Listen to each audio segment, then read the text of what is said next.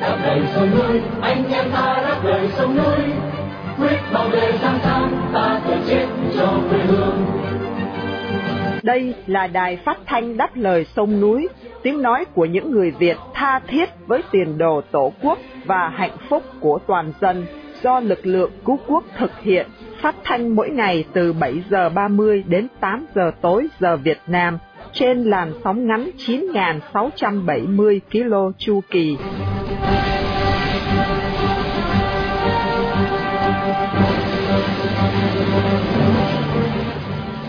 Mỹ Linh xin kính chào thính giả. Hôm nay thứ Tư ngày 17 tháng 1 năm 2024 và đây là buổi phát thanh lần thứ 4631 của Đài Đáp Lời Sông Núi. Sau phần tin tức hôm nay, mời quý thính giả theo dõi cuộc phỏng vấn bà Nguyễn Thị Châu, hiền thê của tù nhân lương tâm Nguyễn Ngọc Ánh. Giữa chương trình là tiết mục Đất nước đứng lên qua sự trình bày của Khánh Ngọc và sau cùng là phần bình luận với Vân Khanh. Đặc biệt chương trình phát thanh hôm nay được sự bảo trợ của Tổ chức Phục hưng Việt Nam, chi bộ South Carolina, trong danh sách lịch vàng 365 ngày năm 2024, đồng thời để vinh danh ông Lê Mạnh Hà, một người Việt đang bị giam cầm trong một tù cộng sản. Để mở đầu chương trình, mời tất giả theo dõi phần tin tức sẽ được Phụng Hoàng và Trường An trình bày sau đây.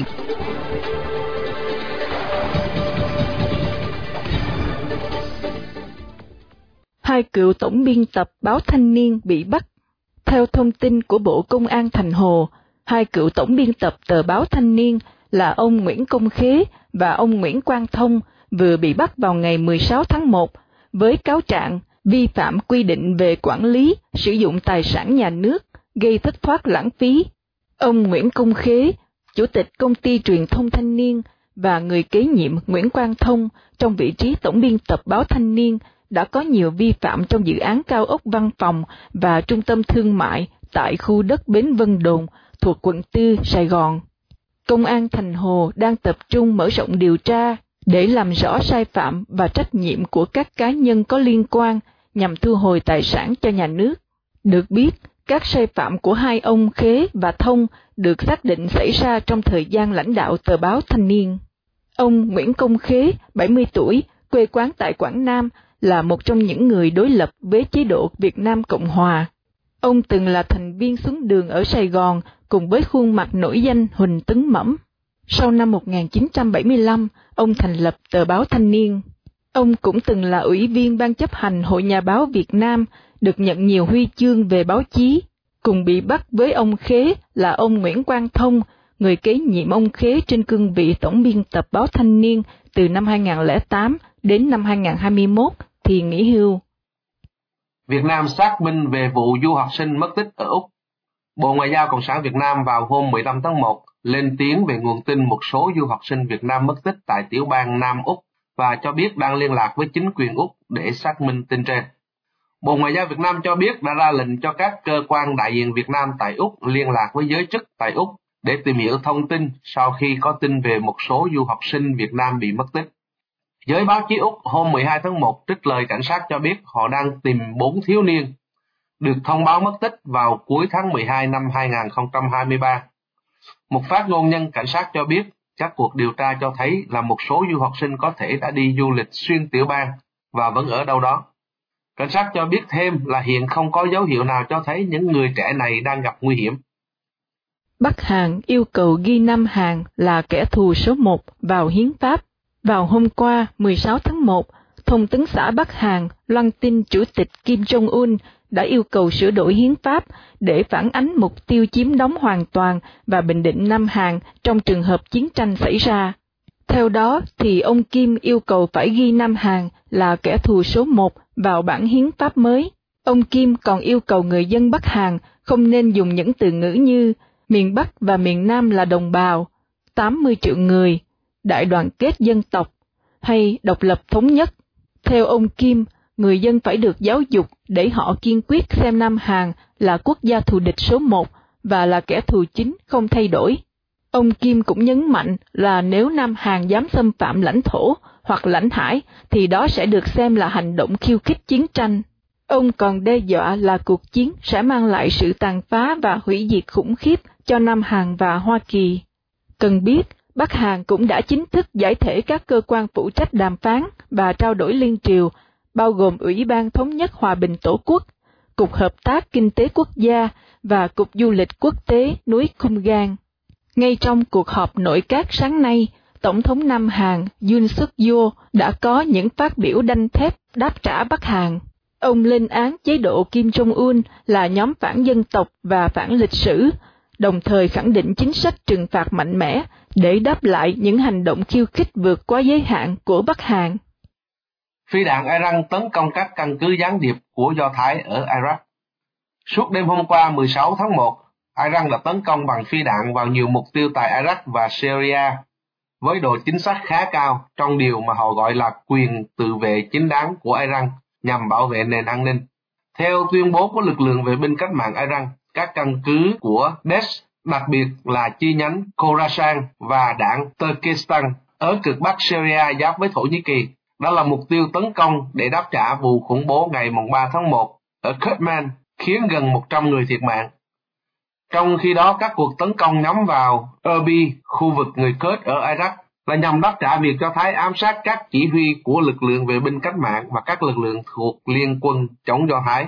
Cần biết là một quan chức cao cấp của Iran là tướng Seyrazi Mosavi đã bị giết vào cuối tháng 12 năm ngoái trong một cuộc tấn công của Do Thái ở Damas. Một thủ lãnh Hezbollah và một quan chức Hamas đã bị thiệt mạng trong hai cuộc tấn công ở Lebanon vào tháng Giêng.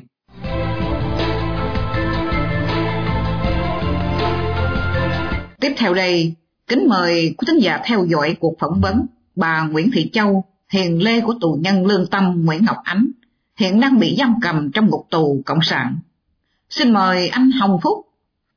Kính thưa quý vị thính giả, tin từ gia đình tù nhân lương tâm Nguyễn Ngọc Ánh cho hay, ông sắp đến ngày mãn án tù vào tháng 8 2024. Thế nhưng, sống dưới chế độ Cộng sản độc tài thì cũng chỉ là một cuộc đổi rời chỗ ở từ nhà tù nhỏ ra nhà tù lớn. Trước mắt, trăm ngàn luật lệ phi lý bùa vây con người, một sợi tóc là một cái tội, hạnh phúc nào chờ đón chúng ta mà hy vọng. Kỹ sư Nguyễn Ngọc Ánh sinh năm 1980, quê gốc Hà Nội, nhưng sinh sống và lập nghiệp tại Bình Đại ở Bến Tre. Nguyễn Ngọc Ánh đã bị Công an tỉnh Bến Tre bắt giữ vào ngày 30 tháng 8 năm 2018 với cáo buộc làm, tàng trữ, phát tán, tuyên truyền thông tin tài liệu nhằm chống nhà nước Cộng hòa xã hội chủ nghĩa Việt Nam theo Điều 117 Bộ Luật Hình sự năm 2015 với bản án 6 năm tù giam và 5 năm quản chế. Kính mời quý vị thính giả cùng theo dõi cuộc trao đổi của chúng tôi với bà Nguyễn Thị Châu, hiền thê của tù nhân lương tâm Nguyễn Ngọc Ánh sau đây. Thưa chúng tôi là Hồng Phúc của Đài Phát thanh Đáp Lời Sông Núi. Xin được uh, trân trọng kính chào bà Nguyễn Thị Châu, hiền thê của tù nhân lương tâm Nguyễn Ngọc Ánh ạ.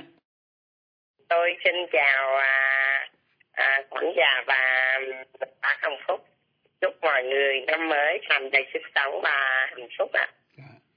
À, dạ thưa bà, chúng tôi được tin ông nhà tù nhân lương tâm Nguyễn Ngọc Ánh sắp được trả tự do. Xin bà vui lòng cho biết cảm tưởng của bà trước cái tin vui này như thế nào và ngày nào là cái ngày cuối cùng ông được trả tự do về với gia đình thưa bà?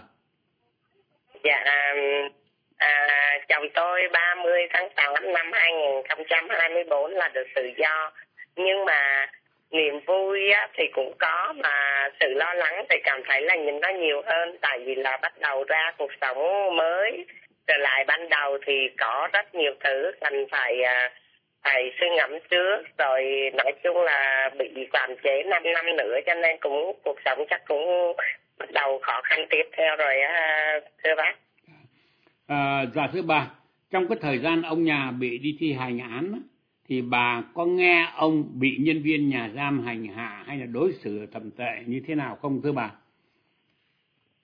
Dạ từ lúc mà chồng tôi vào à, được bị tạm giam á thì có um, hai lần bị khủng bố, một lần đó là bị tù nhân ở trong cùng phòng đánh đập để nói là đi không được. Còn một lần đó thì là cả an ninh của tỉnh Bến Tre đã đè chồng tôi xuống sàn nhà và đổ cái nước gì vào lỗ tai để nổ phải chảy ra mũi với lỗ tai ạ. À, dạ thứ ba, những ngày thiếu vắng ông ở trong gia đình vì tù đầy đó, thì bà phải gánh vác gia đình gồm có tứ thân phụ mẫu đôi bên rồi lại còn con dại mới có lên 3 tuổi. Thưa bà, xin bà cho nghe cuộc sống lúc đó nó ra sao thưa bà? Dạ, thì lúc đó thì cuộc sống của em nói chung là bế tắc mọi mặt. Thứ nhất là sự đột ngột của chồng trong trụ cột gia đình bị vắng. Thứ hai nữa là con còn nhỏ. Thứ ba nữa là áp lực, rất chi là áp lực. Bị um, bị đánh phá, bị chia rẽ, bị cô lập. Cho nên là uh, bị áp lực tử phía Nhưng mà um, tôi đã chấp nhận tại vì tôi đã biết chồng tôi lên tiếng thì sẽ có ngày chồng tôi phải là xa gia đình nên là tôi thì cố gắng đứng dậy làm hết tất cả mọi việc của anh để lại để cho nó tròn bổn phận của một người vợ.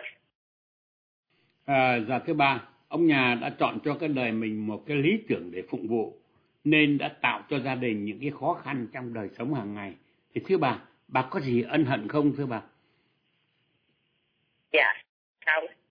Ừ, từ lúc chồng tôi uh, lên tiếng thì tôi đã xác định á, là sẽ có một ngày chồng phải xa và à, vật chất cuộc sống của mình sẽ bị thay đổi cho nên là tôi không bao giờ ân hận nếu mà tôi đã ân hận thì tôi đã cản chồng tôi không được lên tiếng từ đầu cho nên tôi đã chấp nhận từ lúc ảnh lên tiếng thì mặc dù là một người vợ không lên tiếng nhưng mà tôi đứng bên ngoài tôi cũng đã biết và nghe và hiểu chồng mình cần làm gì trong lúc mình là người phụ nữ mình không làm được.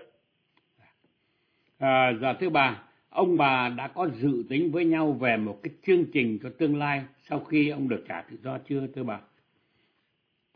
Dạ, đó là điều em đang đang băn khoăn. Tại chồng chồng tôi chỉ là một kỹ sư thủy sản bên thị trường mà 5 năm quản chế thì chắc là về sẽ không đi thị trường được nữa mà lăn quanh ở cuộc sống ở nông thôn quê thì đó là một sự thay đổi không biết là cuộc sống của vợ chồng sẽ như thế nào cho nên là cũng chưa có cái hướng nào để suy nghĩ để để cho chồng được bước tiếp.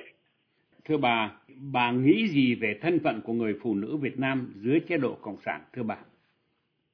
Dạ, thân phận của người phụ nữ ở dưới chế độ à, cộng sản thứ nhất là nó bị nói chung là không được tôn trọng, người phụ nữ không được bảo vệ, không được tôn trọng và nói chung là bị rất thiệt thòi rất nhiều nhiều thứ. Nhưng mà bù lại thì người phụ nữ Việt Nam là người tình nghĩa giảm đứng ra chờ chồng rồi chăm lo cuộc sống để cho chồng mình đi làm nhiệm vụ hoặc Dạ, giả sử như thời xưa thì nói là đi à, làm nhiệm vụ, đi chiến tranh. Còn bây giờ, dù là mặc mặc dù là thời bình, nhưng mà đây cũng gọi là chiến tranh. Mà chiến tranh một cách khốc liệt là không phải ra trận, mà chỉ lập đầu chính quyền bằng cái điện thoại. Và cái điện thoại làm sao lập đầu được chính quyền? Cho nên là người phụ nữ là người phải gặp tác nhiều cái nỗi lo, nhiều cái khổ tâm, nhiều cái áp lực hơn cả người đi tù đó, thưa bạn chúng tôi xin được chia sẻ niềm vui với ông bà và cháu nhỏ trong những ngày vui đoàn tụ sắp tới. Và xin kính chúc ông bà sẽ có một đời sống tự do no ấm hạnh phúc thực sự ở trong tương lai thưa bà? Dạ, à, tôi xin cảm ơn bác Hồng Phúc và đài đáp lời sông núi cùng quý khán giả. Chúc mọi người luôn được bình an mạnh khỏe và mong rằng Việt Nam sẽ có sự thay đổi cho nhân dân Việt Nam và những bà vợ tù nhân lương tâm như chúng tôi sống được ở một cách nhẹ nhàng hơn không phải áp lực như bây giờ ạ. Dạ, xin cảm ơn bà.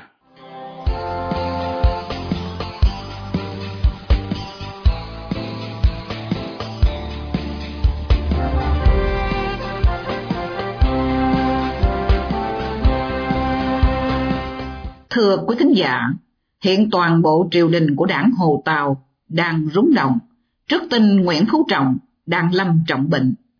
Người ta đồn đoán là Trọng không khéo, sắp phải về chầu các cụ mát cụ Lê rồi. Nếu Hoàng đế Trọng đột ngột băng hà, một cuộc tranh giành ngôi báo trong triều đình sẽ diễn ra một cách khốc liệt. Ai sẽ là người lên ngôi kế vị Trọng? Là câu hỏi mà giới chấp bu và thượng tầng chính trị của đảng Hồ Tàu đang đặt ra. Để tiếp nối chương trình phát thanh tối hôm nay, trong tiết mục Đất nước đứng lên, kính mời quý khán giả theo dõi bài viết của Lê Văn Đoàn với tựa đề Ông Nguyễn Phú Trọng đang bị hôn mê qua sự trình bày của Khánh Ngọc.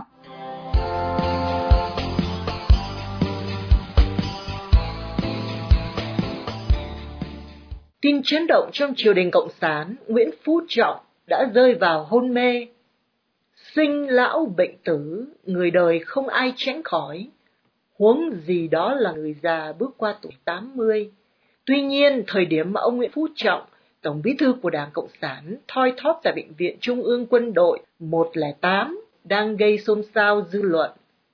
Thông tin cho hay, ngày 27 tháng 12 2023, sau khi dự đại hội đại biểu toàn quốc Hội Nông dân Việt Nam lần thứ 8, ông Nguyễn Phú Trọng đã có vấn đề đột ngột về sức khỏe, phải vào viện 108. Diễn biến bệnh tình mỗi ngày một xấu đi, tại đây ông Trọng được chẩn đoán bị nhồi máu não và được đưa vào khoa hồi sức cấp cứu. Suốt cả tuần qua, người ta thấy rất đông lực lượng quân đội và cả công an phong tỏa các lối ra vào viện 108 tin nội bộ dò dỉ, ông Trọng bị tai biến lần hai, xuất huyết não bán cầu phải. Gần 5 năm trước, ngày 14 tháng 4 2019, trong chuyến công du phương Nam, ông Trọng đã bị đột quỵ ở Kiên Giang. Ông đã được trực thăng đưa vào khoa hồi sức cấp cứu, bệnh viện trợ giấy. Tại đây ông được chẩn đoán bị xuất huyết não, Vài ngày sau, ông được chuyên cơ đưa về Hà Nội điều trị tại Viện 108. May mắn, lần đó ông chỉ bị xuất huyết nhẹ, bị liệt nửa người bên trái, một tháng sau thì hồi phục. Tuy nhiên, may mắn không đến với ông lần này, hiện tại, luồng thông tin hiếm hoi từ Viện 108 bắn ra cho biết bệnh tình ông Trọng bất ngờ chuyển biến khá nặng, tỉnh rồi mê, mê rồi tỉnh, rồi lại rơi vào hôn mê sâu, tiên lượng vô cùng xấu. Trong một diễn biến khác, ngày 9 tháng 1 2024, Bộ Tư lệnh Quân khu Thủ đô Hà Nội tổ chức khai mạc tập huấn công tác quân sự quốc phòng năm 2024. Không biết quân đội đang toan tính điều gì. Có lẽ người anh em phương Bắc biết nhiều hơn xứ Đông Lào.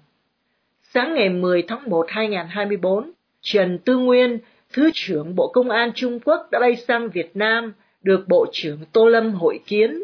Chiều cùng ngày, Bộ Công an Việt Nam và Bộ Công an Trung Quốc phối hợp tổ chức hội nghị đối thoại cấp thứ trưởng về an ninh chính trị lần thứ nhất.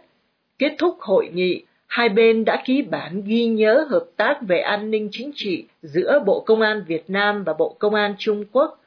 Nhiều câu hỏi đặt ra, hợp tác về cái gì? Sao lại là lần thứ nhất ngay lúc này? Đảng đang lo lắng bởi anh Trọng Lú, anh 10B, anh Đầu Bạc hay anh A1.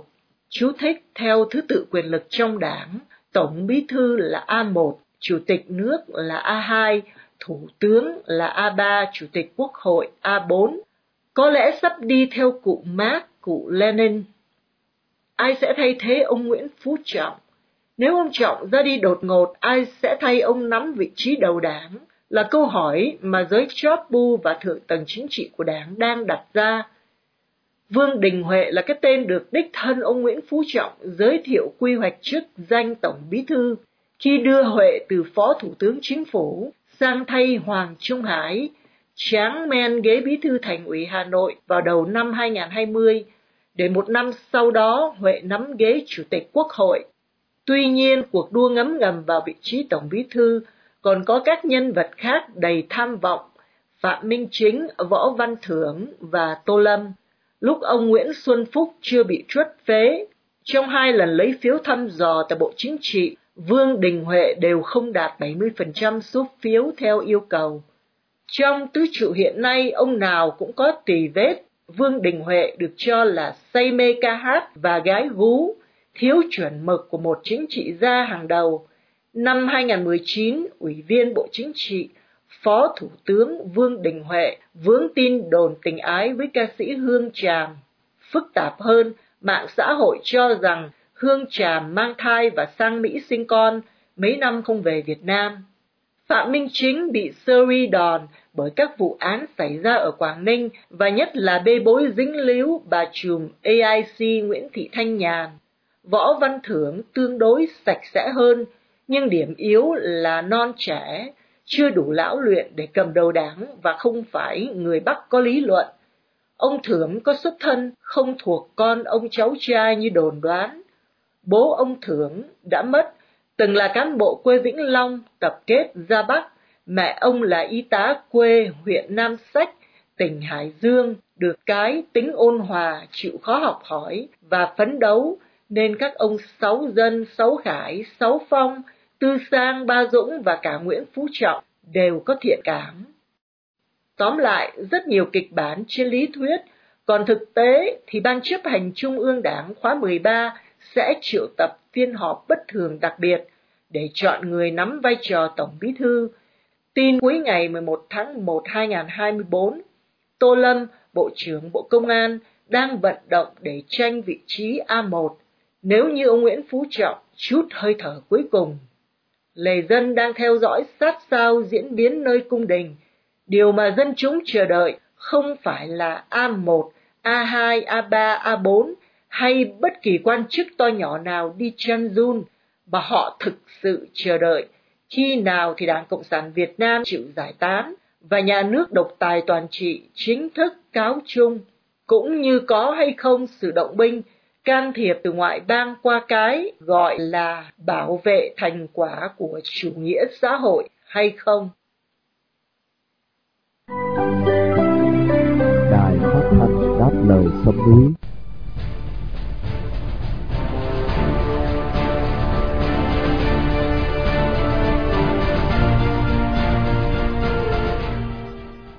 Thưa quý thính giả, các quan chức cộng sản vì trong hệ thống độc tài toàn trị thật vô minh tối đa. Mong cầu họ có trí tuệ với bản thân và từ bi với dân chúng, chẳng khác nào chờ đợi thỏ mọc sừng và rùa mọc lông vậy. Mời khán giả của đài đáp lời sông núi, nghe phần bình luận của Mạc Văn Trang được đăng tải trên trang báo Tiếng Dân với tựa đề Thử phân tích sự vô minh của các quan chức bị lộ sẽ được Vân Khanh trình bày để kết thúc chương trình phát thanh đáp lời sông núi tối hôm nay.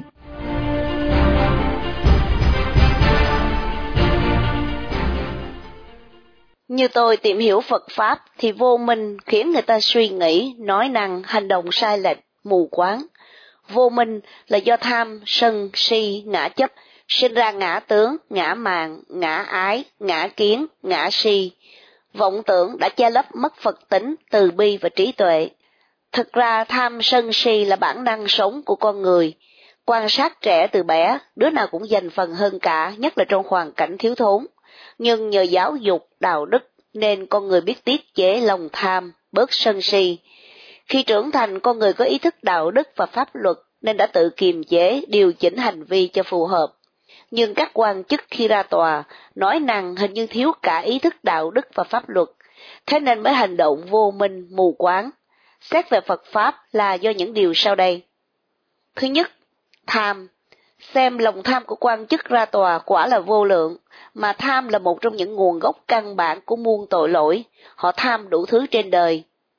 Tham tiền của, ông nào cũng xe hơi, nhà lầu, mấy ngôi biệt thự, mấy căn chung cư cao cấp, và tiền trăm tỷ, ngàn tỷ, thế mà vẫn không ngừng hối lộ, nhiều ông còn lo cho vợ con anh em họ hàng vơ vét nữa. Tham chức vụ, chạy chức, chạy quyền, chạy tuổi, chạy luân chuyển, đã thành thị trường ngầm, mua quan bán chức. Tham danh vọng, quan chức nào cũng có mấy bằng cử nhân, thạc sĩ, nhiều quan chức là tiến sĩ, giáo sư, dởm. Ông Đỗ Hữu Ca, cựu giám đốc công an Hải Phòng có đến 4 năm bằng cử nhân. Đại học Đông Đô cho biết người mua bằng giả đều có vị trí quan trọng. Tham tình ái, nhiều ông bị lộ ra có con rơi không nhớ. Tham sống, nhiều ông có bệnh là ra nước ngoài chữa trị, tốn bao nhiêu cũng gì. Tham cho đến chết, phải lo mồ mã lớn, thật hoành tráng. Thứ nhì, sân. Đối với cấp trên, các quan rất khiêm tốn, nhũng nhặn, nhiều ông còn su nịnh, nhưng với cấp dưới hay với dân thì nhiều ông bà hách lắm, phê phán một tí là quát nạt, thù ghét, đe dọa, quy kết, tìm cách triệt hạ, nhìn đâu cũng thấy thế lực thù địch và nuôi dưỡng lòng căm thù. Thứ ba, si, các quan ta mê tín lắm, nhiều ông làm gì cũng xem ngày giờ xuất hành, hướng nào, biển số xe, số nhà, số điện thoại đều chọn số đẹp. Thứ tư, sát. Các quan ít trực tiếp giết người hay động vật, nhưng gián tiếp thì nhiều lắm. Chủ trương chính sách thu hồi, cưỡng chế ruộng đất tài sản của dân đã gây bao nhiêu đau thương, làm nhiều người chết oan ức. Các chủ trương, chính sách làm ô nhiễm sông ngòi, biển, phá rừng, gây chết bao nhiêu sinh vật. Thứ năm, đạo, tức là trộm cướp. Tham nhũng là trộm cướp, là giặc nội xâm. Món này quan ta mắc nặng lắm, ăn không chừa thứ gì của dân. Thứ sáu, dâm. Đạo Phật bảo chính dâm là tốt, tà dâm mới sai. Người bình thường ai cũng dâm cả, nhưng có muốn tà dâm cũng ít điều kiện. Còn các quan chức thì có quyền, có tiền, lắm đồ đệ dắt mối, lắm em sẵn sàng hiến vốn tự có, nên dễ tà dâm. Có quan còn mua dâm hoa khôi với 25.000 Mỹ Kim một đêm. Thứ bảy, ngã chấp, sinh ra ngã tướng, ngã mạng, ngã ái, ngã kiến, ngã si. Ngã tướng, coi mình có tướng làm quan như là trời cho bất biến. Ngã mạng, ngạo mạn, khinh thường dân chúng, mắc bệnh kiêu ngạo, cộng sản. Ngã ái, yêu mình hay tự ái cộng sản, ai nói xấu mình, nói xấu chế độ, là quy ngay thế lực thù địch, phản động, chống phá. Ngã kiến, chỉ cho ý kiến của mình là đúng, sinh ra chủ quan duy ý chí, quan liêu, mệnh lệnh, không chấp nhận những ý kiến khác mình. Ngã si, từ những sai lệch trên dẫn đến mê lầm đủ thứ, đặc biệt là say mê ăn chơi, đua đòi học làm sang. Ông nào cũng si mê với những biệt thự, lâu đài, kiến trúc Tây Tàu, cổ lỗ, càng cố gắng làm sang, càng bộc lộ sự si mê thấp kém. Thứ tám, vọng tưởng. Không biết chăm lo cuộc sống gia đình hiện tại cho tử tế, hạnh phúc, cứ đi mơ tưởng thật giàu sang, có lâu đài biệt phủ, con du học, sau này thành ông nọ bà kia, không biết lo nhiệm vụ hiện thời là chăm lo cho đời sống người dân bớt khổ, tốt đẹp hơn. Cứ mơ tưởng hảo huyền, như Nguyễn Xuân Phúc từng nói, Sài Gòn phải như Singapore, Hà Nội phải như Paris, Đà Nẵng phải là đầu tàu. Vọng tưởng là bệnh trầm kha của Cộng sản. Thứ chín, nói dối. Làm láo, báo cáo hay là bệnh cố hữu của quan chức các cấp. Mấy anh bị lộ mới té ngửa ra, nhờ Nguyễn Thanh Long dám báo cáo trước Quốc hội là test kit Việt Á qua kiểm định sau khi sử dụng năm loại thiết bị phổ biến, chính xác 100%, ngoại kiểm 4 đợt đều đạt chuẩn. Đây là tội nói dối, gây chết oan bao nhiêu người, kể ra sự dối trá thì vô lượng. Thứ 10. Bịa đặt, vu khống, vu oan, giá họa. Chuyện này nhiều vô kể với các quan chức khi chối bỏ sai lầm, trách nhiệm, đổ tội cho dân oan, cho người ngay thẳng lên tiếng đấu tranh cho lẽ phải. 11 nói những lời vô nghĩa. Món này quan chức ta mắc nhiều lắm, vì tâm không có từ bi và trí tuệ, lại thường bối rối, bấn loạn, nên phát ngôn nhiều câu rất ngô nghề làm trò cười cho thiên hạ. Có khi ông ấy nói mà chẳng hiểu nói gì, câu trước mâu thuẫn câu sau, hôm trước nói một đằng, hôm sau nói một nẻo. Như Nguyễn Xuân Phúc đi đến đầu cũng bảo, phát huy tiềm năng, thế mạnh làm đầu tàu. Vui nhất là cầu cột điện Mỹ mà có chân cũng chạy về Việt Nam, Tóm lại, phân tích qua những trường hợp các quan bị lộ, cho thấy suốt quá trình làm quan họ đã mắc vào 11 điều sai lầm, xấu ác như đã nêu trên, nên đã lãnh nhân quả nhãn tiền hối không kịp, mà cái ác nghiệp đó còn đeo đuổi lâu dài, có khi nhiều đời, nhiều kiếp. Cũng thông cảm với các quan chức khi ra tòa cứ ấp áp, uống hoặc nói như trẻ con là vì tâm bấn loạn. Bao nhiêu năm sống, hành động, vô minh, mê lầm, này bỗng vỡ tung ra hết cả, tâm trí rối loạn, thân thể suy sụp phát ra nhiều bệnh tật. Các quan chưa bị lộ thì cần tu tập buông bỏ để các điều sai quấy, xấu ác trở thành điều đúng đắn, thiện lành, thì thân tâm sẽ an lạc, xua tan vô minh, thắp sáng lên tâm từ bi và trí tuệ.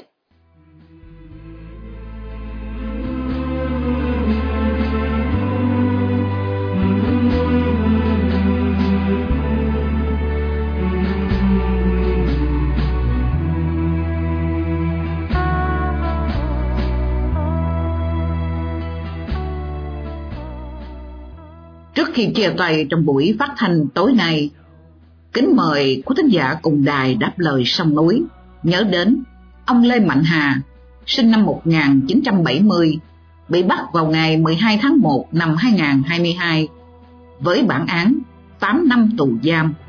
Một người Việt đang bị nhà cầm quyền cộng sản giam cầm trong ngục tù vì lòng yêu nước, lẽ phải và sự đóng góp tích cực vào tiến trình dân chủ hóa Việt Nam.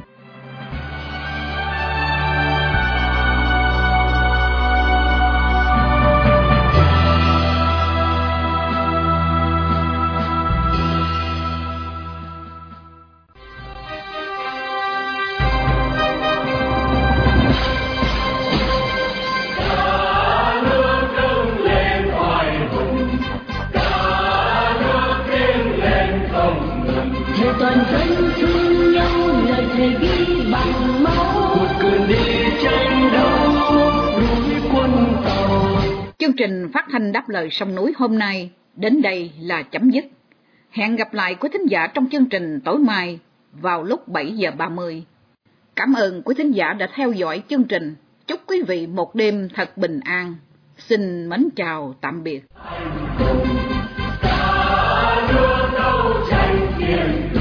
everything you